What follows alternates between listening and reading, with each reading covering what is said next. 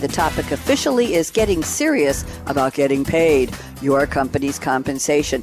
I have an incredible panel, Dr. Gabby Burlacu, and she leads solution management for the user experience and mobile applications of SAP SuccessFactors technology. Lauren Pytel, MA. She is a research scientist in human capital management research also working for SAP SuccessFactors. And rounding out the panel, two graduate students from Baylor University, John P. Weldon, Master of Business Administration, that's MBA and Master of Science in Information Systems candidate at Baylor, and Chris Seifert, MBA student at the Baylor University, Hankamer, I hope I'm pronouncing that right, School of Business. Let me pose a question to the whole panel. Very often you have employees who just want to do the job. They don't want to be the ones to plan the next five to 10 years of the company. You give them a job, they want to do it. They do it well. They're not the movers and shakers. They're not the future leaders. That's really tough because this is a core part of your workforce that you don't want to disengage or lose. They put yes. in performance. They're maybe mm-hmm. not stellar, but everyone can't be in first place. The concern is that some of that kind of performance would end up getting rewarded by a manager who maybe sees an employee as similar to him or herself or just plain likes an employee or just plain feels that he or she hasn't rewarded that employee in a while, so they're going to get a spot bonus, maybe not for reasons of performance, but for reasons that have nothing really to do with that. Um, I, I think that's very possible and then sends a message to the stellar performers about what's important and what's tolerated and what's okay.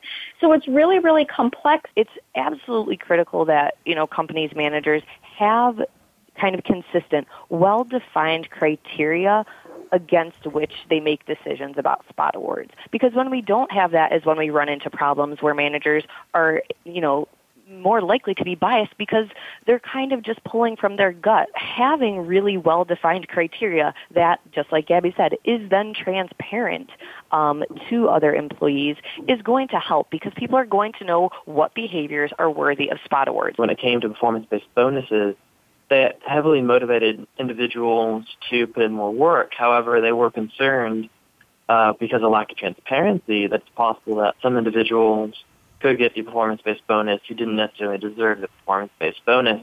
Yeah, absolutely. We we I want to point out John and I are are two members of an eight person team who who have researched this. We've conducted interviews with employees and managers mm-hmm. about this topic.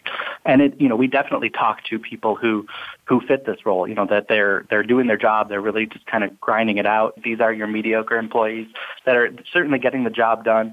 Uh, mm-hmm. And they mm-hmm. do need to be rewarded in some way. These employees are, are aware that they're not doing above and beyond work. You can hand them an attaboy and say, great job doing, you know, really doing your work. You, you always do your work, get it done on time, you know, in the way that exactly what we're expecting. You can still give them that recognition, that praise for doing their job. Eventually, maybe not in the next five years completely, but we're going to see a significant number of companies making things like their pay scales, their criteria for ratings if they have a pay for performance philosophy, um, criteria for spot awards, bonuses, et cetera, fully transparent to employees. Existing companies ah. are slow to react to these changes. They're going to lose um, talent to new companies, and at that point they'll be forced to act. But it will take it will be a slow process for sure. Dr. Gabby Burlacu and Lauren Pytel at SAP Success Factors. John P. Weldon got your initial in there, and Chris Seifert, graduate students at Baylor University. What a privilege speaking with the four of you. I'm Bonnie D. Graham, and here is my call to action. Fasten your seatbelt. What are you waiting for? Go out and be a game changer today, just like Dr. Gabby Burlacu, just like Lauren Pytel